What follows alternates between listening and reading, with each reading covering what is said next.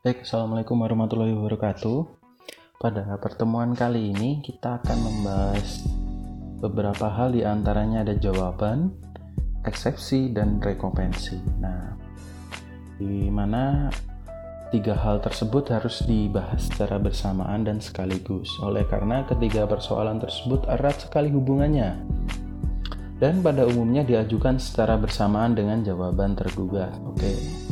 Kemudian jawaban ini diajukan setelah upaya perdamaian yang dilakukan hakim tidak berhasil. Dan pada pasal 121 ayat 2 HIR junto pasal 145 ayat 2 RBG di situ menentukan bahwa pihak tergugat dapat menjawab gugatan penggugat baik secara tertulis maupun lisan. Namun dalam perkembangannya jawaban diajukan oleh pihak tergugat secara tertulis. Bila dikehendaki jawaban yang diajukan tergugat secara tertulis itu dijawab kembali oleh penggugat secara tertulis juga, hal tersebut disebut replik. Selanjutnya, replik ini dapat dijawab kembali oleh pihak tergugat yang disebut sebagai duplik. Jawaban tergugat dapat terdiri dari dua macam, yaitu yang pertama, Jawaban yang tidak langsung mengenai pokok perkara yang disebut dengan tangkisan atau eksepsi. Yang kedua, jawaban yang langsung mengenai pokok perkara. Jawaban mengenai pokok perkara dapat dibagi lagi atas dua kategori, yaitu yang pertama, jawaban tergugat berupa pengakuan. Pengakuan di sini berarti membenarkan isi gugatan penggugat baik sebagian maupun seluruhnya. Pengakuan merupakan jawaban yang membenarkan isi gugatan. Yang kedua, jawaban tergugat berupa bantahan. Bila tergugat membantah, maka pihak penggugat harus membuktikannya. Bantahan ini pada dasarnya bertujuan agar gugatan penggugat ditolak. Oke, kemudian berikutnya ada eksepsi di mana eksepsi ini merupakan suatu tangkisan atau bantahan dari pihak tergugat terhadap gugatan penggugat yang tidak langsung menyentuh pokok perkara. Eksepsi ditujukan pada hal-hal yang menyangkut syarat-syarat atau formalitas gugatan, yaitu gugatan yang diajukan mengandung cacat atau pelanggaran formil yang mengakibatkan gugatan tidak sah, yang karenanya gugatan tidak dapat diterima. Tujuan pokok pengajuan eksepsi yaitu agar pengadilan mengakhiri proses pemeriksaan tanpa lebih lanjut mengenai materi pokok perkara. Pengakhiran yang diminta melalui eksepsi bertujuan agar pengadilan menyatakan gugatan tidak dapat diterima. Berikutnya ada jenis-jenis eksepsi. Pada pasal 125 ayat 2, 132 dan 133 HIR hanya memperkenalkan eksepsi kompetensi absolut dan relatif. Namun pada pasal 136 HIR mengindikasi adanya beberapa jenis eksepsi. Dilihat dari ilmu hukum, jenis eksepsi terbagi atas yang pertama adalah eksepsi prosesual. Yang kedua adalah eksepsi prosesual di luar eksepsi kompetensi. Dan yang ketiga eksepsi hukum material. Nah, di Eksepsi jenis pertama yaitu prosesual. Di sini maksudnya adalah jenis eksepsi yang berkenaan dengan syarat formil gugatan. Eksepsi prosesual dibagi menjadi dua bagian yaitu yang pertama eksepsi yang menyangkut kompetensi absolut. Eksepsi ini menyatakan bahwa pengadilan negeri yang sedang melakukan pemeriksaan perkara tersebut dinilai tidak berwenang untuk mengadili perkara tersebut. Karena persoalan yang menjadi dasar gugatan tidak termasuk wewenang pengadilan negeri tersebut melainkan wewenang badan peradilan lain misalnya ada PA ataupun PTUN. Eksepsi ini dapat diajukan setiap waktu selama pemeriksaan perkara berlangsung, bahkan hakim pun wajib pula mengakui karena jabatannya. Kemudian bagian yang kedua adalah eksepsi yang menyangkut kompetensi relatif eksepsi yang menyatakan bahwa suatu pengadilan negeri tertentu tidak berwenang untuk mengadili perkara tersebut karena tempat kedudukan atau objek sengketa tidak dalam wilayah hukum pengadilan negeri yang sedang memeriksa atau mengadili perkara tersebut.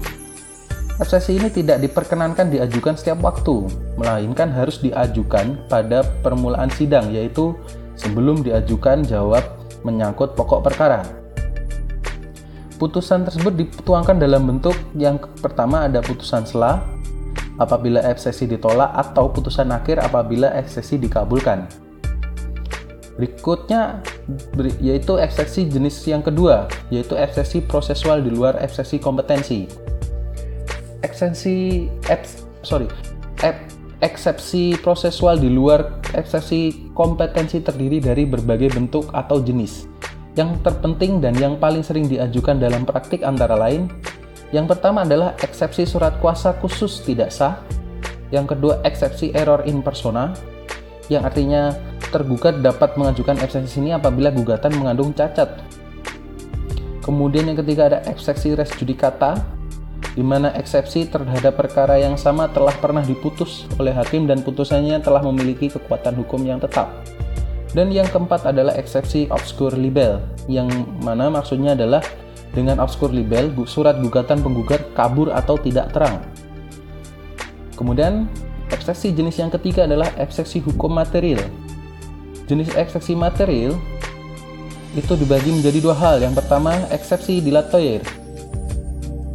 Adalah eksepsi yang menyatakan bahwa gugatan penggugat belum dapat dikabulkan. Dengan kata lain, penggugat dengan kata lain, gugatan penggugat belum dapat diterima untuk diperiksa sengketanya di pengadilan karena masih prematur atau terlalu dini. Kemudian yang kedua ada eksepsi prem peremptoa. Adalah eksepsi yang menghalangi dikabulkannya gugatan. Misalnya oleh karena gugatan telah diajukan lampau waktunya atau kadaluarsa atau bahwa utang yang menjadi dasar gugatan telah dihapuskan dan kemudian cara-cara pengajuannya diajukan bersama-sama dengan jawaban mengenai pokok perkara. Cara penyelesaiannya adalah diperiksa dan diputus bersama-sama dengan pokok perkara.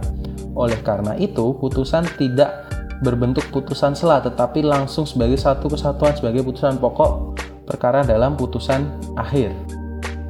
Dan yang kemudian materi yang terakhir yaitu rekonvensi. Rekonvensi adalah gugatan yang diajukan tergugat sebagai gugatan balasan atau gugatan balik terhadap gugatan yang diajukan penggugat kepadanya dan ini diatur dalam pasal 132 ayat 1 HIR.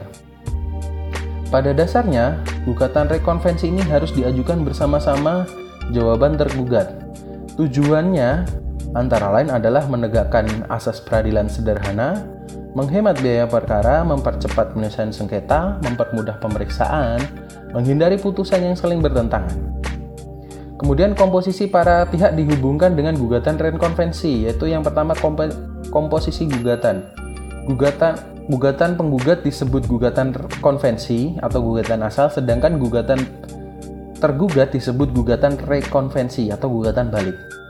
Kemudian komposisi yang kedua adalah komposisi para pihak, di mana penggugat asal sebagai penggugat konvensi pada saat yang bersamaan berkedudukan menjadi tergugat rekonvensi, sedangkan tergugat asal sebagai penggugat rekonvensi pada saat yang bersamaan berkedudukan sebagai tergugat konvensi.